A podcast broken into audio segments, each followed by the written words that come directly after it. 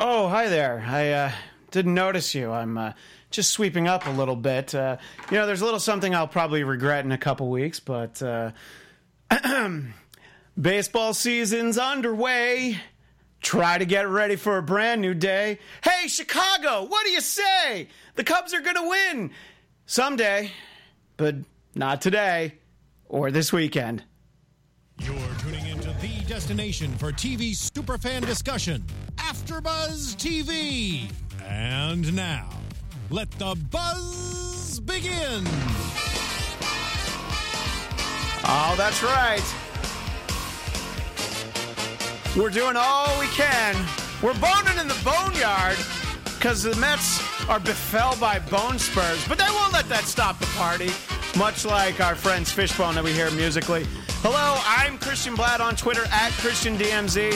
Our friend uh, Andrea Fasano on assignment, and we'll check in with Matt Ritter a little bit later. He's got a gig tonight, so he'll tell us about that and also give us his thoughts on a great Mets week, which didn't start out like a great Mets week, but that's besides the point. In any case, uh, I have a uh, very special guest who I want to introduce via Skype right away on Twitter at John Pette, P E T T E. That's my friend John Pette. John, welcome to Hello, Mets Rap sir. 360. Thank you. You know, the worst part is because this is via Skype, and I told you this before we started, you didn't get to see my great prop work I had uh, for our video viewers. Obviously, if you're listening on iTunes, you'll have to check out the video on the uh, AfterBuzz. Uh, YouTube channel. Uh, I had a dustpan and a broom, and I did a little sweep because the Mets just swept the Cubs. And uh, I'm packing it up in my ridiculous bag of Mets trinkets. And my wife had a great point. She's like, why don't you bring the big broom? But it was so awkward to use the little broom just now. I'm really glad that I, I stuck with it because if I stood up to do like Sandman on Showtime at the Apollo, it just would have looked really weird. In any case, John, thank you so much for taking time. There's a lot of Met stuff to talk about, but whenever we have anybody on the show, we always start off with where are you from and how did you end up a Mets fan? Because it, it is sort of like, oh no, you know, which kind of you know disease did you choose to get you know it's not something that most people are are you know you don't choose to be a Mets fan usually you're born into it so tell our listeners a little bit about how you became a Mets fan before we get started Well, I, it, in my case, it was by choice. Um, very, very poor choice generally, but it was by choice. Um, uh, when I was very little, I was a White Sox fan, just ma- mainly because I liked their colors. was this when they Um, wore the shorts No, no, this was okay well it's a little bit after, after that oh, okay yeah. slightly after that. yeah sure but uh, yeah, about 1984, I got swept up in New York in the uh, the Gooden thing, and uh, the family was also mainly Mets fans, and I went that way. Makes sense, you know, and uh, we've talked about this a few times on the show. You know, it depends on how old you are. My brother's five years older than me. When the Yankees were in the World Series in the, the late 70s, he was sort of paying attention and collecting baseball cards. But when we were in elementary school, the Yankees weren't in much of anything. So uh, there was a lot of there was a lot more buzz about the Mets. Besides, they had that great advertising slogan: "Bring your kids to meet our kids." So obviously, that's even though we didn't go, that somehow spoke to uh, people that were, you know, around our age, 9, 10, when the Mets won a World Series. Um, and you have sort of an interesting wrinkle. You know, a lot of people, they go off to college and you're in a different city, so you get a little bit more diehard about your team because you're surrounded by people who are fans of a different team, sometimes for the first time. But uh, talk about how in, uh, in fourth grade, you shipped off to Tokyo and how that kind of all of a sudden made the Mets a lot more important because they were so far away. Know, that's that's exactly what happened. You know, when you go when you go overseas, and particularly at that point in the old days, pre-internet, um, I, uh, I I needed to stay in touch with with the states, and you never get nearly as patriotic as you are when you're away from home. So I became more of a New Yorker than I had ever been when I moved to Tokyo, and uh, the the sports loyalties came with that. So I I was I was a Mets fan when they won in '86, but I didn't see it. No, and did you get to listen on the radio? Was it on like the Armed Forces radio service, or you just it got was to, on that. Yeah. uh, but I was in the fifth grade and in school. in school at that 15 hours moment? Yeah, yeah. No, I um, you know was sort of a, as people who know me know. Uh, being a Mets fan has a lot to do with being friends with you. Uh, that time, I got definitely caught up in it uh, because of uh, the wonderful Z100 Z Morning Zoo. They would talk about it in the morning, and I'm, I'd be excited. So that was how I found out what would happen in games because I, I wasn't staying up that late. I, I wasn't allowed. And I think that was before I had a TV in my room. But anyway, that's more of a personal thing. But that's how, you know, you just end up getting a lot more diehard. And you get the World Series in fifth grade. And that was a great team, and you're like, all right, well, you know, we'll be back. We'll get, we'll get some more, you know. right. And you got the NLCS in 1988. Were you back for the NLCS that year? I was, and I was more wrapped up in that than than any other sporting event Yeah. that had happened in my life to that point. Well, we don't really was, have uh, to talk about the way that that panned out, but uh, you know, that's But that was my first taste of the the true crushing disappointment. yeah. Which there there's been much of since then because uh, John is uh, a he's a Mets fan, a Jets fan, like so many people are, and you don't really follow the NBA, but it doesn't matter because it's not like the the Knicks have rewarded anyone, so you're just saving yourself some time. You did have the Rangers, our senior year of high school, I remember that, I listened to that one. Yeah. And, you know, you're not a Giants fan, but they did beat the Patriots twice in the Super Bowl, so you kind of get some level of satisfaction out of that. But uh, anyway, so uh, we started with a great song, Fishbone, Boning in the Boneyard. And that's because there were reports earlier in the week. The big story at the beginning of the week was uh oh, bone spurs for Stephen Matz and Noah Syndergaard. Uh, Syndergaard looked great today, not not his previous start. Uh, Matz looked all right, but uh, are you concerned about bone spurs? Because I'm sure you've read up about it more than you ever thought you would have read about bone spurs in your life. Um, I'm a little concerned. Um, I'm less concerned about Syndergaard, interestingly, because he seems to. It's it's not. It doesn't seem to be affecting his accuracy much. Matz has been a little up and down. He looked Yeah. good last time, and he looked angry last time out, so that, that was encouraging. But I, I guess I'm a little. I, I don't quite understand how pitching through these wouldn't be damaging. Yeah. So that's what my biggest concern is. But apparently, that's not true. So. Yeah. Well, you know, I mean, they couldn't possibly be wrong. So, uh, you know, there's what, what's the worst that could happen? So, Oh, medical assessments in the Mets? yeah, that never goes that's- poorly. That's, fine. You know, uh, yeah, maybe Rick Peterson just needs ten minutes with him to, uh, you know, Hey, fix his bone spur. What? Uh, and so, you know, also midweek there were concerns about Granderson's injury, but uh, you know, he missed four days, but looked pretty good today.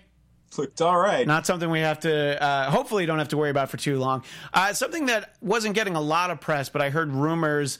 Uh, what do you think about the Mets making a deal for Yunel Escobar, who is tearing it up for the Angels? Someone I've never enjoyed because I've almost always had him on my fantasy team because he's available every infield position, and I think sometimes, some years, he even qualifies in the outfield. Uh, you know, I hadn't. It's it's gotten so little press outside of where you are that I didn't hear about it at all until you mentioned it. And then you kind of looked and you were like, oh, okay, I Yep. guess, that, yeah. So, yeah. So what do I think about it? I'm not sure. I on the one hand, I don't think he's nearly as good as he's been showing. We know that, you know, Sure. history. But on the other, I think this team could really use somebody who's uh, who can scrape runs to get uh, scrape out runs, Yeah. um, which is something that this team doesn't do well. You know, it's the worst hitting, worst batting average with runners in scoring position by a lot, and actually historically low. Um, so they could probably use somebody who can who can get a base hit and drive in a run. That said, I don't know where I would put him because um, you got Jose Reyes coming up. Yeah, which we'll And talk about in a second. yeah. anything, yeah. If there were anything that would actually bring this guy back to a level of production that that he was capable of a couple of years ago, it would probably be coming back to the Mets. I've never seen somebody as heartbroken to leave a team as as I've seen as I saw with him. You know? Yeah, I mean, I think you know he was heartbroken, but also you know the big bad Miami Marlins uh, offered him so much money for what Yeah. was guaranteed to be their championship team. And was he on the team for five months before uh, he got Yeah. dealt away to the Blue Jays? So yeah, but I think that uh, obviously we talked a lot about it when it was first announced here at the show, and I feel like if he's going to succeed ever again in his career, this is it. Uh, and again, you can't see, but I have a lovely bottle of Cabaretus. It is a Cabaret uh, wine that I bought in New York, I believe in 2008 or so. So it's probably really good. Uh, it remains unopened because he's still not with the team, but when he's up with the team and he has a, a big night or even a great week, then we're going to enjoy it here at the show. But this is the bottle of Cabaretus that I showed last week. So uh, make sure everybody can uh, see that if you watch the video at YouTube. Um, he's uh, he's doing well in, in Binghamton for the B Mets, and you know he had a he had a couple games in Coney Island for the uh, Cyclones. You know, if I still lived on the East Coast, I feel like we would be in Binghamton maybe right this very minute to uh, see Jose lead off for the B Mets. Very But- possible. but uh, no, we're not. You know, uh, we did uh, we did go to a lot of games together uh, over the years. In fact, the first baseball game I ever attended in person is uh, photo one that we have uh, Jonathan, our engineer, um, which is not confusing at all. Our guest name is John, and our engineer's name is Jonathan. But uh, and it's a it's one of my favorite pictures because I posted on Facebook periodically because it's just Shea Stadium looks very underwhelming with the big sign that says "Home of the New York Mets." You know, it's the 1995 picture that we have, uh, and so our uh, viewers are able to see that. Uh, relic to a bygone era, but I look at it and it's such a wide picture that I, I want to also show a more embarrassing photo of us from a year earlier. Uh, that would be picture number two. Uh, and that's from a taping of Late Night with Conan O'Brien. And um, I don't know what's going on with my hair, but I, I wanted to share it. Um, I felt like that worked for me. I don't, I, I don't know that it did, but uh, again, this is just sort of a personal thing that I wanted people to see. Uh, we'll talk more about some of the more successful games we went to, uh, but let's start That off. shouldn't take long. it, it won't actually, uh, but let's uh, start off by talking about uh, the week as a whole, which unfortunately for you involves a very unsuccessful game you went to. You were at Monday night's uh, Nats Mets game. You live in Washington D.C. I should probably mention, and we'll talk a little bit about that as a whole. But uh, give us your thoughts of being at a game where the Mets come out to an early four nothing lead. You got Syndergaard on the mound. Uh, this is before we were quite so worried about hashtag bone spurs. Uh, paint a paint a mental picture for our audience, John. I think I can sum it up by saying that the guy next to me told his dad, who was sitting next to him, at, wondered if they should leave when it was four nothing. Wow, Yeah. So and, you know, four I- I- runs. it- it's important. But so yeah, tho- those were Nats fans that thought they should leave when it's four nothing. That's right. Yeah, well, that's Um, that's a yeah, great. but you know, four runs great for the follow-up question on last that. Yeah. month, Yeah. that was a that that's great. You know, Yeah. you're, you're good. If you can get It's more true. than one, you're good. But uh, yeah, I thought we were in pretty good shape there uh, as Met fans, and um, it all came apart very quickly um, in agonizing fashion. It Yeah. was a really miserable game to be at. It, Uh, it was a it was a, a very painful game to just watch on the internet. So uh, being there, I knew I, I knew you were there, and I was like, "Oof, that's a rough one." Um, probably not the worst game you were at, but that has to be a bad feeling uh, all across the board, right? Yeah, it was it was an unfortunate game. It's actually, you know, you know how how I've made you suffer through some horrible ones because I never leave early. Yeah, oh, Um, I, I almost never leave early. I've left early a couple times with very extenuating circumstances. I Uh, but- actually left early from this game because I just couldn't put my fiance through that any longer. Yeah, yeah, that that's fair. Oh, so so Kat went with you. That makes She sense. did.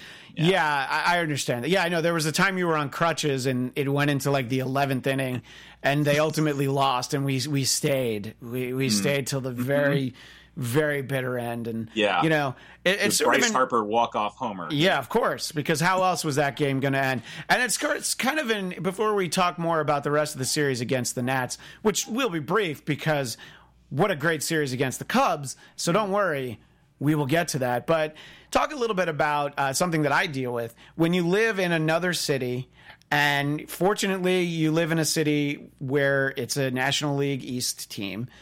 You know, in my case, it's at least a National League city. And you regularly want to see your team. They only come so often. At least you're in the same division, so I think you get nine chances instead of the, yep. the three or four I get. And so you want to go, but you always see them away. And previously, before you lived in Washington, you lived in Atlanta. So talk a little bit about those great experiences you have of going to see the Mets play the Braves in you know the, those sort of early 2000 teams and then the nationals from kind of the, the mid 2000s onward. Do i have to? Yes you do. All right. Um, so atlanta was just it was just torture because the braves just destroyed the mets for de- what a decade and plus. it was mostly chipper you know, I mean, the pitching yeah. was unhittable, but Chipper just, you know, he he named his he named his kid Shea after Shea Stadium because he hits so well there, Dick. But uh, you know, so uh, anyway, yeah. So that yeah, it was just so, such a miserable experience. It was torture, and I had to go. And of course, you know, I think I think I made I might have seen two victories in yeah. the three years that I lived there. Well, let's let's talk about one for our video viewers. I'm wearing this orange Pedro Martinez uh, batting practice shirt. And you and I went to a great game in 2005. Uh, Pedro matched up with John Smoltz. Mm-hmm. We had matching obnoxious orange Pedro Martinez batting practice T-shirts. We Thank sat in the. Much. You're very welcome. We sat in the outfield. Uh, so go figure. We got shown up on the big board a couple times. Yep. Uh, one of them was a license plate game where I think the license plate around us spelled something about wannabe Yankee fan. Yeah, but uh, talk about the second time we got shown up on the big board in our matching orange Mets shirts. I, I just knew it was coming yeah. when the kiss cam thing started sure. going. You know, our big mistake was we didn't really discuss it. Yeah. Um, which That's we true. We should have known um, that that was going to happen. Yeah, we should have known, and it did. Of course, we were put on the kiss cam, and I decided to uh, mug the Cubs fan sitting in yeah, front of us. There was a Cubs fan right in front of us, so you leaned in and and yeah, just laid it right on him. Yeah, and I really wish that I wish two things. I wish I had mentioned that to you so that we yeah. would have coordinated that. And yeah, I on either side of the Cubs fan would have been amazing. Tape, I had a, a recording of that game, but you know. Yeah. So that game was amazing, though. It was one of the greatest games I've ever been to. Actually, I John agree. Smoltz, I think Smoltz struck out 19 in that Yeah, game. it- it's and a- Pedro won. Yeah. Incredible. And it, it- what was it? It was uh, a Beltran home run in the eighth. Or may- I don't, think it was the ninth. Yeah, won, yeah. honestly. It was really late in the game. I know. I thought about looking it up, but then it's like it's less, you know, natural storytelling than if I looked up all the stats and everything. But yeah, they, you know, Pedro, uh, Pedro pitched great, but I think he'd given up a, a, a run or maybe no, I think just one.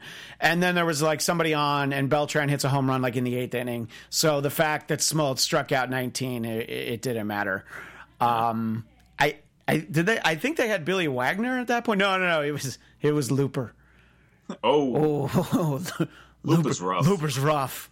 It's a it's a great uh, Mike Francesa moment, Mets fans. Just it said it all.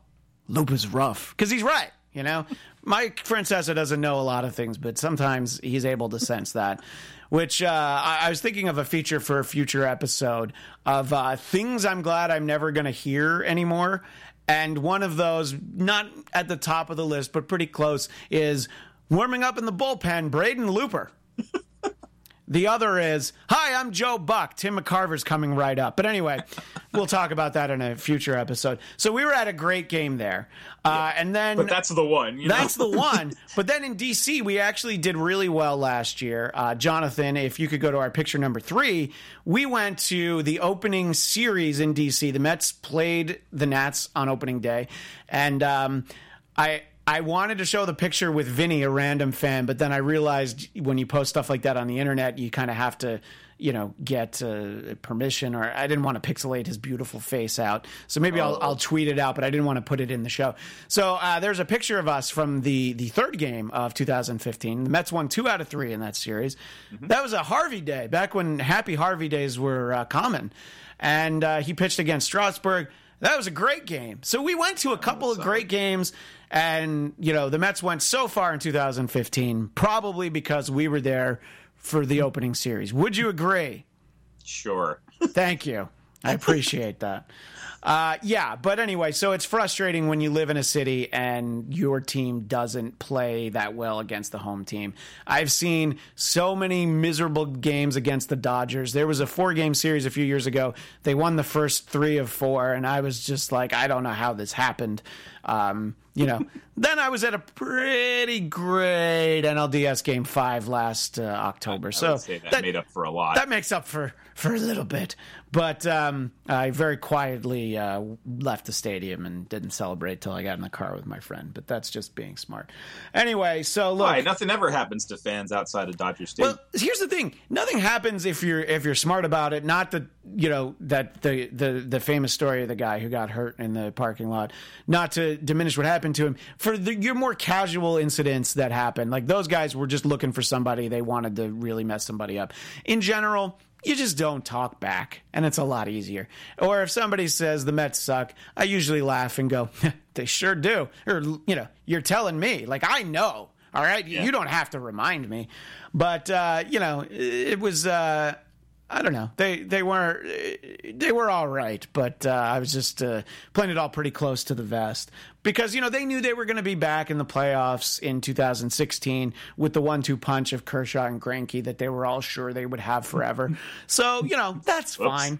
uh, as we focus, sorry, we, we went down a little rabbit hole there, but as we look back at uh, the the series at the beginning of the week. We're not going to spend too much time on it, but there's a lot of bad things about Matt Harvey's loss on Tuesday because of the rain delay, stupid weather. That's one thing we don't usually have to worry about out here is weather ruining our baseball.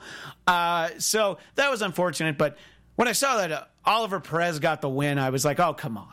Like, why do you got to make it that much worse for Mets fans? It's bad enough. Okay, that was brutal. that, that was definitely uh, brutal, or as uh, Chris Mad Dog Russo would say, brutal. Brutal. That was a brutal one. But uh, and then you know Scherzer beat Verrett on Wednesday. That was the one where you kind of looked at the matchup and you're like, Scherzer against Verrett. Yeah, that's gonna go well. You yeah. know? But uh, Those are the weird ones that that so frequently go the other way, though. That's ones true. you can't see a possible way of coming out in in the way that you would want, right. Oh, and they that's probably the one they got closest to winning. yeah, actually, yeah, I know because they they got a couple runs late in the game uh, after what was it like twenty five innings of not scoring. They love giving those stats, and you know, and and these are these are the Mets broadcasters you see give those stats. I can't even imagine watching a game on ESPN or MLB Network. You know, where or worse, MASN. oh yeah, you have to watch the MASN broadcasts. That friends of Mets Rap 360.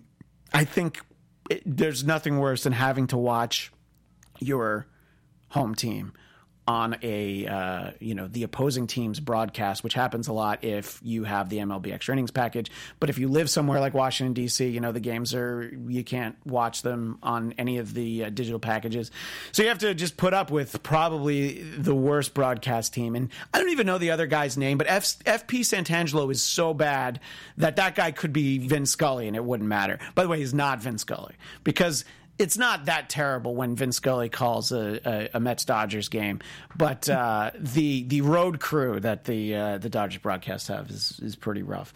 But uh, anyway, so yeah, they came pretty close in that Wednesday game, and to kind of transition to the good part of the week, that you know the part that you look at and you go like all right look the cubs are just running away with everything right now. Best record in major league baseball. And you know sure the mets played them well in the playoffs but that was the last year you know? They can't score right these now. mets can't score. So and really up until the what was it the seventh inning of the first game on thursday you're mm-hmm. like was John Lackey, you know, is he is he found the fountain of youth or the fountain of Barry Bonds? I don't know what allegedly, um, and he he looked good, and you know that was a great something we hadn't seen a lot of this year. A come from behind victory. You know, the Mets Right. string some hits together, they score some runs, they look good late in games, and it was great. and that was a good feeling. And they really didn't look back the rest of the series. You know, the uh, the Friday game was uh, preposterous, but then this one was also more preposterous. And that's the thing too, is you look, and we talked about this last week on the show, John, that you know, look if you can if you can split the series with the Cubs that's great. You know, maybe maybe win at least one from the Nats, but sweeping the Cubs was also, to quote Mike Francesa, huge. So, uh, give us your thoughts a little bit about that series, John. Uh, how it unfolded, and I'll go into some of the specifics, but uh, just a sort of a general feeling. I I'm still I'm speechless. I'm probably the wrong this, I'm the wrong person to be on right now because I don't know what I can say about this. They this was really kind of out of nowhere, and they picked up yeah. right where they left off in the playoffs. Yeah, I know. It seemed so, like each game got more and more convincing. yeah, know? last year in the regular season, the Cubs swept the Mets uh, seven games, and now the uh, Mets have beaten the Cubs eight straight games, which is crazy. Uh, and you know, uh, the uh, ten two Jason Hammel game is kind of the one that I predicted because uh, I remember like, okay, that's the one. You know, deGrom, even if he's a little shaky, which he wasn't, even if he is, I feel like they can get that done. Yeah. But uh, you know, and you know what happened in that game? Oh yeah, Nimmo. Nimmo with the three run home run. He had a great catch. He'd gotten his first MLB uh, our RB MLB RBI. I don't know why I. Tr- I think there was too many uh, letters abbreviation. MLB RBI. I think I was probably gonna you know string those together if I wasn't careful. Uh, I don't know, and that that was great. I was very excited, and I don't know what the word Nimmo means, but I'm pretty sure it translates into. Conforto who?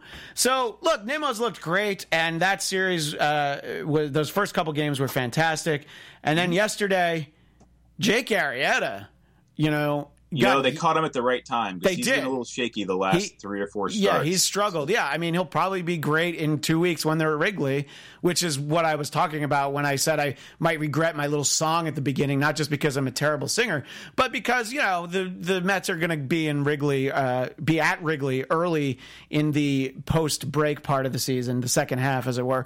So you know that might not go well. Arrieta will probably pitch well then. But yeah, he didn't look good. And, you know, Maddon kind of yanked him a little bit early. And, you know, only because he probably would have given up five or six runs if he'd uh, faced a couple more batters. But, uh, that was great. Colon pitched just as well as he needed to, you know, and yep. that's what we want out of the guy who says he's 43 but might be 53. The guy who has two families, might have four families allegedly. We don't know. We don't know what he does, but he's great. He's big, sexy. We love the guy. Um, Today, and you got to see him hit a homer. I did. I got to see him hit a homer in San Diego. I was very excited about that. Uh, I told Felix, uh, my uh, almost one year old son, that uh, he saw Bartolo Colon's first, last, and only home run. He might pitch another 10 years. I still feel pretty confident about that. But uh, today's game, let's talk about today's game. I mean, jo- uh, Jon Lester, or as our uh, New England friends say, Johnny Lester, uh, didn't have it. And I did write down some stats because these these were striking. So he had a great month of June. In 44 and two thirds innings pitched in June, he gave up seven earned runs in those six starts. Well, today, in one and a third inning, you guessed it, he gave up seven earned runs. Should have been nine. Should have been nine. I agree, but uh, that was just crazy. And it was, you know, when the Mets faced the Cubs in the NLCS last year. I was definitely worried about Lester. You just felt like, all right, that's uh, sorry. I was much more worried about Arrieta than Lester. I felt like Lester was was beatable, especially. And give me your thoughts on this. This is crazy. A major league pitcher who has been on the mound as many times as Jon Lester he can't throw to first. He still can't. So, and it came up today, and I kind of forgot because it's so insane. It's so bizarre. Yeah. I mean, it's like Mackey Sasser, but, you know, he didn't have the success that Lester did. I don't know how you can possibly be a successful pitcher, which, by the way, is what really, really concerns me about Syndergaard, actually, because he was just exposed the other day. And yeah. any team who, any team that can run is going to do a number on him if they get on base. And we've seen that a uh, lot so that this season. Now he had a nice pickoff today, which, mm-hmm. as Keith Hernandez pointed, I think was the first of the season. But you know, work on that a little more. You know, maybe tweet a little bit less. I don't know, but uh, I, I do enjoy his presence on Twitter, so it's hard for me to say that. But you know, work on that pickoff a little more. Uh, Yeah. You know, check check the runners back. You know, do some things. But yeah, it uh, it's, it's, a good insane point. that Lester can't. It- it's crazy, you know? I mean- how you can possibly be successful. Um, Yeah. Well, you know how actually how both of them can be successful is nobody runs anymore. You know, Yeah. it's the, the stolen base is becoming a lost art form. So that's Yeah. that's how they can work, actually get through it. Yeah, no, no, no. I definitely, I definitely agree. It, it's not something you're seeing as much anymore, and it's funny because the Angels used to do that a lot. They used to play what they call National League ball, but as uh, Mike Scioscia's gotten older, you just feel like he can't, he can't watch them run. So he's like, nah, that's all right. Just try and get the try and get the six run home run or whatever. But uh, you know, one of the uh, biggest knocks against the Mets for pretty much the whole season has been runners in scoring position. So in that second inning where they scored seven runs, they were five for seven with running runners in scoring position. And this is kind of what we've seen a few times from the Mets. Like when they have those games, like they had that crazy game against the Giants where they scored twelve runs, you know, and it's just like, man, they can really get it all firing. And it's like, what happens on the other days? You know? Yeah. It's just not And- happening. You know? Typically, they rely so much on the home run that you know that that's going to be really prone to outages over time. You know, Yeah. You're, you, you Which can't we've seen a lot of. season. Yeah. Yeah, Um, absolutely. although I feel a little bit better about that going into the the the hottest part of the summer because the ball carries better. You know, Yeah. it's, it's it's actually uh, there's a, a physicist from Yale who did a whole study on this, and uh, the the ball actually carries four feet farther for every ten degree change in temperature. So wow. yeah, there's actually they've they, they've done some physics on this. Leave it to Um, the scientists to try and take the fun out of baseball. But it is interesting. It is interesting. I have to. You know, I can't resist good numbers. No, I know. Okay. So Um, yeah, But yeah, so that it should keep going. But really, what I think this team needs and needed, um, they they need a personality who can really spark them, and I think that's what Nimmo did this week. yeah, You know, I saw a uh, I saw a great quote on Twitter or somebody likening him to uh, uh, Rube from Major League Two, nice. which was perfect. I thought. Yeah. so, um, and you know, this is my my optimist side, but maybe, just maybe, Reyes will give them that too, because that's what he was always best at. You know, Yeah. ca- causing No, no. some havoc and and having this exuberant personality. Granted, I'm a, I'm still a little bit torn. What with the whole domestic violence thing, you know, but I, Yeah, no, and we talked about that how it's tough, you know, but uh, I don't know. It's it, I just it- enjoyed him watching him play so much. so much. Yeah, I mean, he he really was my favorite player for a few years there, and uh, I have a jersey that I'm hoping I get to wear again. I actually wore it on the show a few weeks ago, and I'm like, hey, I saved it. So uh, in our in our final few uh, moments here, uh, John, one of the things I wanted to talk about is uh, you and I we have talked about games we went to that were maybe tough to sit through. Now, two games we went to that were losses were a lot of fun to be at, hugely disappointing, but we went to a couple games at the we were a couple World Series games, not the one they won. We were at games 4 and 5 and our uh, viewers on YouTube see a photo of you and I with uh, Marlin Man and Cowbell Man. They're public figures. I felt like that was fine to put up there. And uh, I mean, that was so much fun to be at. We sat with the Seven Line Army. Shout out to the Seven Line, Line Army. We get one in at least once per show. And I don't know. I mean, that was. In terms of games the Mets lost, that was probably the most fun one I've ever, the most fun loss I've ever been at for sure. Definitely. The the next night was was not as fun. No. uh, and not just because of that idiot woman who was trying to get us to do the wave that I, uh, I just lost I still, I, I forgot about that. Oh, you I know? don't- I, yeah. tried to block that out, but That yeah, you really gotta just. No, but I but she was just like, "Hey, we're gonna start the wave." I'm like, "No, we're not. Sit down. This is an elimination game in the World Series, but we're here to have fun." It's like, "No, we're not. Sit down." Anyway, I, I I still feel very strongly about that. Sure. Uh, you know. Although she was only the, the the second biggest transgression at that game. Oh yeah, after what- the guy sitting in front of us in the Alomar jersey. I thought it was a Mo Vaughn jersey, but yeah, you're right. You can't wear an Alomar jersey. Yeah. Uh, and then uh, the final picture I want to show is of us, uh, also from that same game. Uh, it was Halloween. It So was. I put on the uh, the Noah wig. You have on the Jacob wig. I think you still own those wigs, right? Yes. Probably somewhere. They might even be in the trunk of your car. Who knows? But uh, no. no. But uh, yeah, I don't know. I mean, look, that was so much fun to go to, and uh, look, when you have some of the games that you've sat through, uh, actually getting into the World Series, being lucky enough to go to it is great. Now, the next time I'd like to go to a World Series uh, that they win, ideally the clincher, but you know, I'll just settle for whatever. But uh, Been a dream of mine my whole yeah. life. Uh, we do have one game in our immediate future, though. Uh, take a quick moment to tell our listeners about what we have planned for the first game out of the All Star break. Is it really? Yes, it is. I didn't even know that part. Yeah. So, Yeah, it- by the way, it should, which means, yeah, it Uh, should be. If I had to guess, probably Syndergaard and Nola.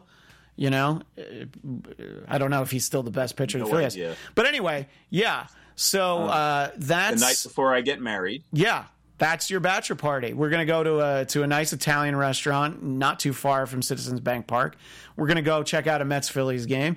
It should be fun. There's there's some surprises planned along the way. Uh, we're going with strippers. No, we're not. We're going with two close friends of ours, or or, or who will be dressed. please let the Bjorn Holmes keep their clothes on. They might be dressed as strippers. They might be using those wigs actually from the earlier uh, Syndergaard deGrom photo.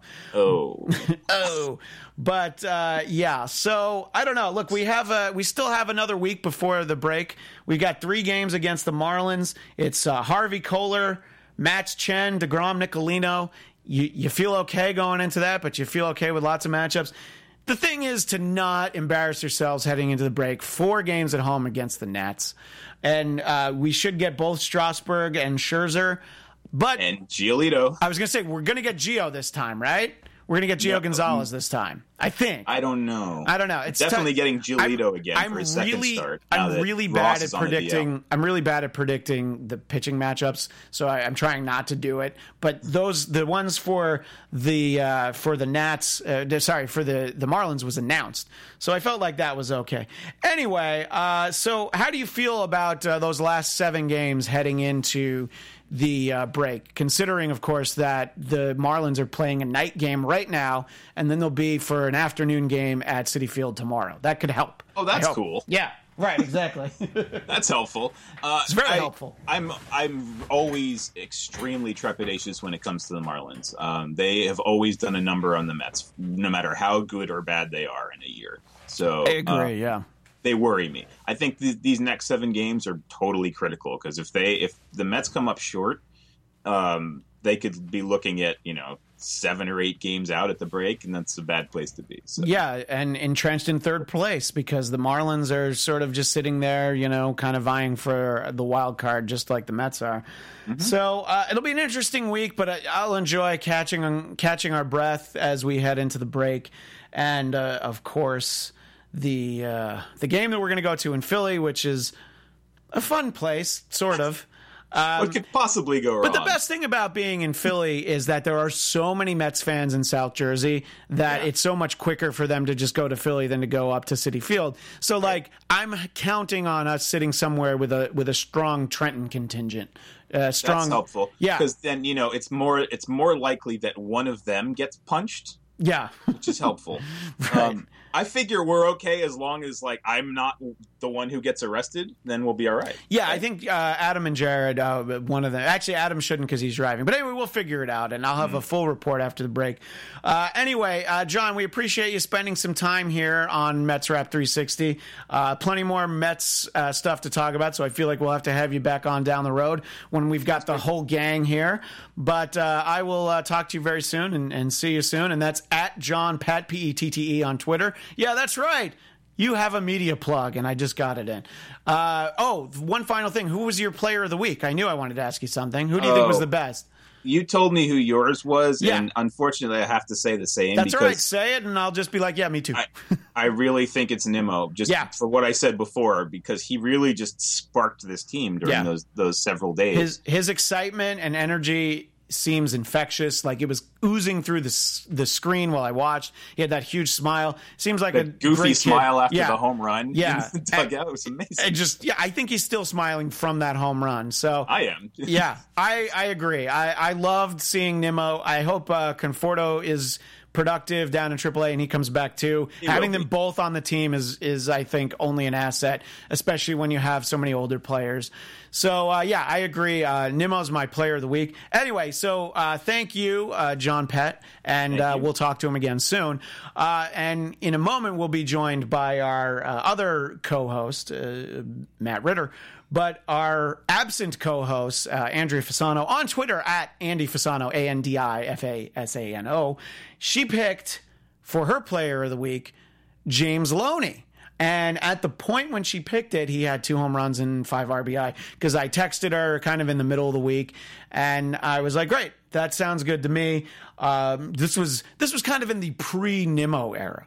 Uh, while we wait for Matt, just a couple things to let you guys know. You can follow us on Twitter at ABTV Mets, and you can follow Matt Ritter at Matt Ritter One. Matt, welcome back to your show that you do, usually right down there at the seat I just pointed at. Matt Ritter, welcome to Mets Rap 360. What did I miss, guys? What did I miss? You missed, you missed a. You, you know how last week we said that that was the best week of Mets baseball since we had started the show. And look, this past week had a really ugly stretch, but you go four and three, and that four is sweeping the Cubs, who everybody was anointing, you know, World Series championships in spring training. Uh, that's a pretty good feeling. Would you agree, Matt? Guys, I can only echo the sentiment of those two guys from Zamunda when they ran into Eddie Murphy in Coming to America Yeah. in the bathroom. This is the greatest day of my life! of my life! I think that's a great point, you know. And when I was talking about the Mets losing to the Braves, I posited the idea if you lose to the worst team in baseball, does that make you the worst team in baseball? So now I have to ask, kind of knowing the answer, but it, it, it's a good feeling at least. If you beat the best team in baseball, does that mean you're at least capable of being the best team, better than maybe we gave them credit for? Or is it really going to just depend on how it all plays out, Matt? You know, if the Nationals had lost any games during this stretch, I might have been like, yeah, yeah, it's great. Oh, great. They we are lost- the champions. they we lost, gained uh, zero ground. No, no, we gained one game because they lost in late extra innings, uh, nine to four to the Reds That's on. Saturday. But yeah, I know we should have, you know, would have been great to gain a game or two or whatever. But they gained the one game, so. But I know what I'll you're say saying. I'll, I'll, I'll say this. I'll say this. Um, the shine is off the Cubs, but I was never worried about the Cubs. No, I wasn't either. Yeah. Yeah, I mean it's uh, I don't know, you just you kind of see a lot of the shortcomings that the Cubs have and you know, they they did what they need to do, which is beat up on bad teams and there are a lot of bad teams in the NL Central. I mean, even contending teams like the Cardinals can be beaten pretty easily compared to years past. So yeah, I, I'm with you. I, I but it was just the way that they just got battered around by the Mets was so impressive. And I have to admit, it felt good. Usually a week of Mets baseball has some peaks and valleys and you try to enjoy the peaks, but this was a good feeling. I'm glad that this came after the uh, the sweep by the Nats. But uh, I just feel good heading into next week. How do you feel heading into the All Star well, break? I, I I feel tremendous. Um, I feel first of all a lot better that the bats have woken up going into you know a series against Miami, which you know we shouldn't fear them, but they're playing well. You know, I feel like a lot of individual players on the Mets have regained confidence. I mean, it's nice for us to look at the team as a whole and say, oh, their confidence is back. But really, it's about each individual player having confidence. I mean, you look at obviously starting with Flores. I mean, he, he feels like a starting third baseman in Major League Baseball now. Yeah. And then you got Granderson. You know, Granderson's really come around. You've got look d'Arnaud, uh, you know, and Rivera. The combo of d'Arnaud and Rivera, which I always liked, uh, is looking like a really solid, you know, catching combo. d'Arnaud's starting to hit.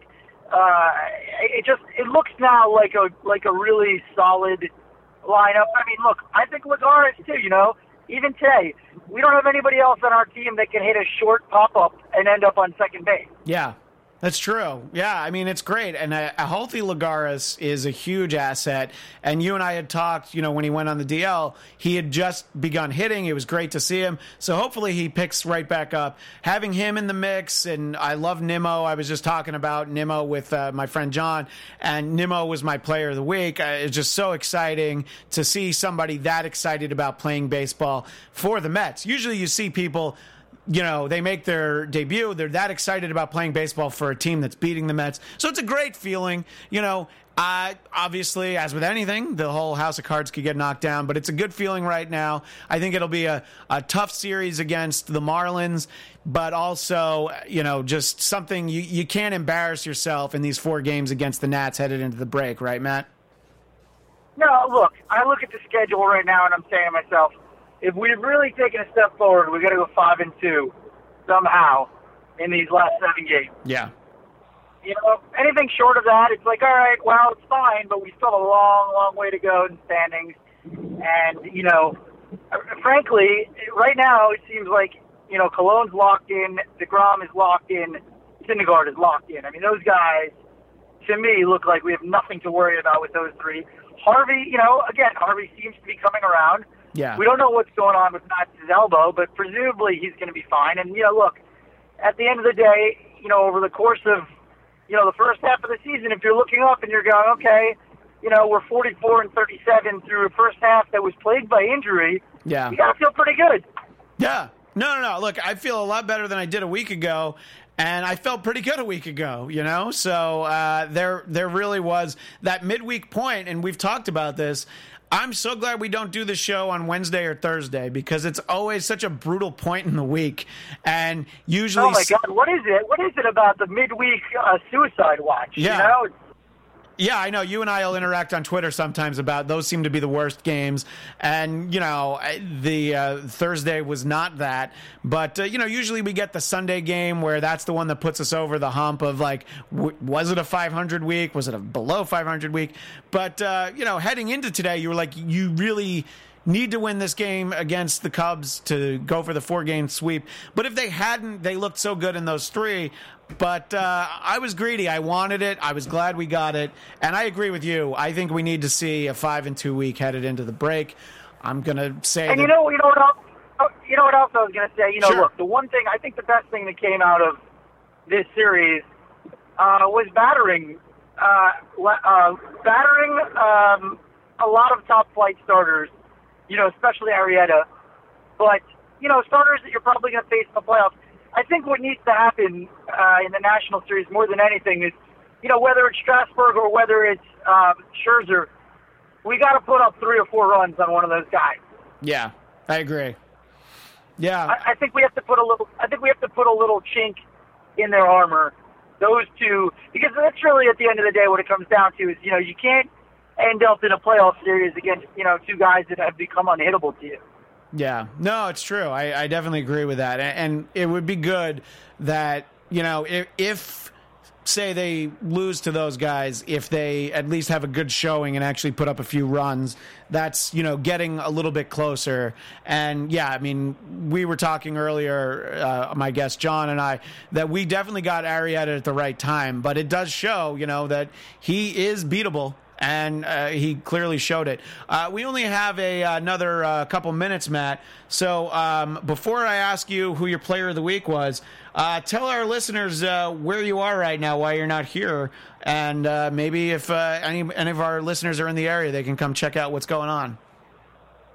I would love to believe that we have some San Diego Met fans listening to us right now. If we do, I'm on my way to Madhouse Comedy Club. It's a tremendous club in downtown uh, San Diego. It's on Horton Street.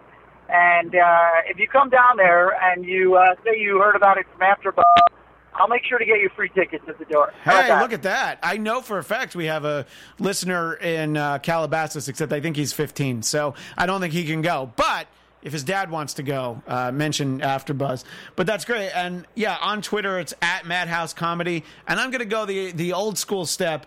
The number is 619 702 6666. Because I like that. In the old days, you always would give the comedy club phone number. But uh, anybody interested, uh, check out Matt, and uh, we'll always uh, try and do a good job of uh, promoting any shows that Matt has around the country because Mets fans, we are around the country. Uh, so, in our final minute, Matt, who would you say was your player of the week this week?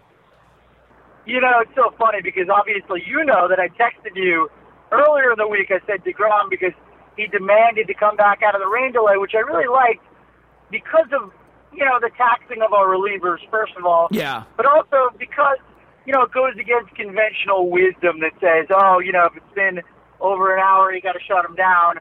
And we probably would have lost that that game, you know, and it would have it could have changed the whole tone of the series. But I now have to give it to Flores because you know, you see six for six once every 10 years. Yeah, I, I know, and I, I liked the move. I, I assume you heard that uh, Edgardo Alfonzo called Wilmer after the game and said, "Hey, welcome to the six for six club," because I believe they're the only Mets that went six for six in a game, and uh, you know, I remember that. Yeah. Remember that. so that's great. I'll And say, I'll, I'll, listen, I want to I want to say this one thing before I get off about Flores. I'm really tired of people jumping the gun on this whole theory that we need a quote unquote, you know, real third baseman without having given this guy a chance to play one full year at third base for Yeah. the Mets. No, I agree. I, I like Wilmer a lot. And, you know, from the moment where we saw him crying on the field onward, just he's become this sort of like folk hero legend for Mets fans.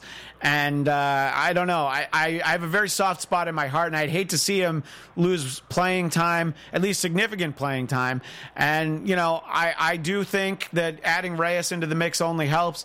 But uh, I do hope that we get to see Wilmer a lot more. But, uh, you know, look, we'll figure it out. I, I think, well, you know, we'll figure out how to watch it. We won't figure it out because we don't have to put all these players anywhere. But uh, I look forward to seeing it. And, and Matt, I believe you'll be back with us next week for our last show before the uh, All Star break, right? Yeah, yeah, that'll be after we've swept the Marlins, hopefully. And, and already up two games on the. Is that will it, will we have finished that whole series by then? Yeah, that the the Sunday game is a is a 10 a.m. Pacific time start. So yeah, that game should be over by then. So uh, we'll So we'll we'll, uh, we'll we'll be done with the entire slate of first half games. yeah, exactly. We'll know where we stand Wow. heading into the break. So that'll be great. Uh, all right, Matt. All Well, we'll talk to you next week. Thanks so much for your time, and that's at Matt Ritter one on Twitter. Make sure that you follow him. I'm at Christian DMZ on Twitter, and the show is at ABTV Mets. And even though she's not here, I will once again promote Andrea Fasano at Andi Fasano, and we will see you next time for Mets Rap 360. From executive producers Maria Menounos, Kevin Undergaro, Phil Svitek, and the entire Afterbuzz TV staff, we would like to thank you for listening to the Afterbuzz TV network. To watch or listen to other after shows and post comments or questions, be sure to visit AfterBuzzTV.com. I'm Sir Richard Wentworth, and this has been a presentation of Afterbuzz TV. Buzz you later. The views expressed herein are those of the hosts only and do not necessarily reflect the views of AfterBuzz TV or its owners or principals.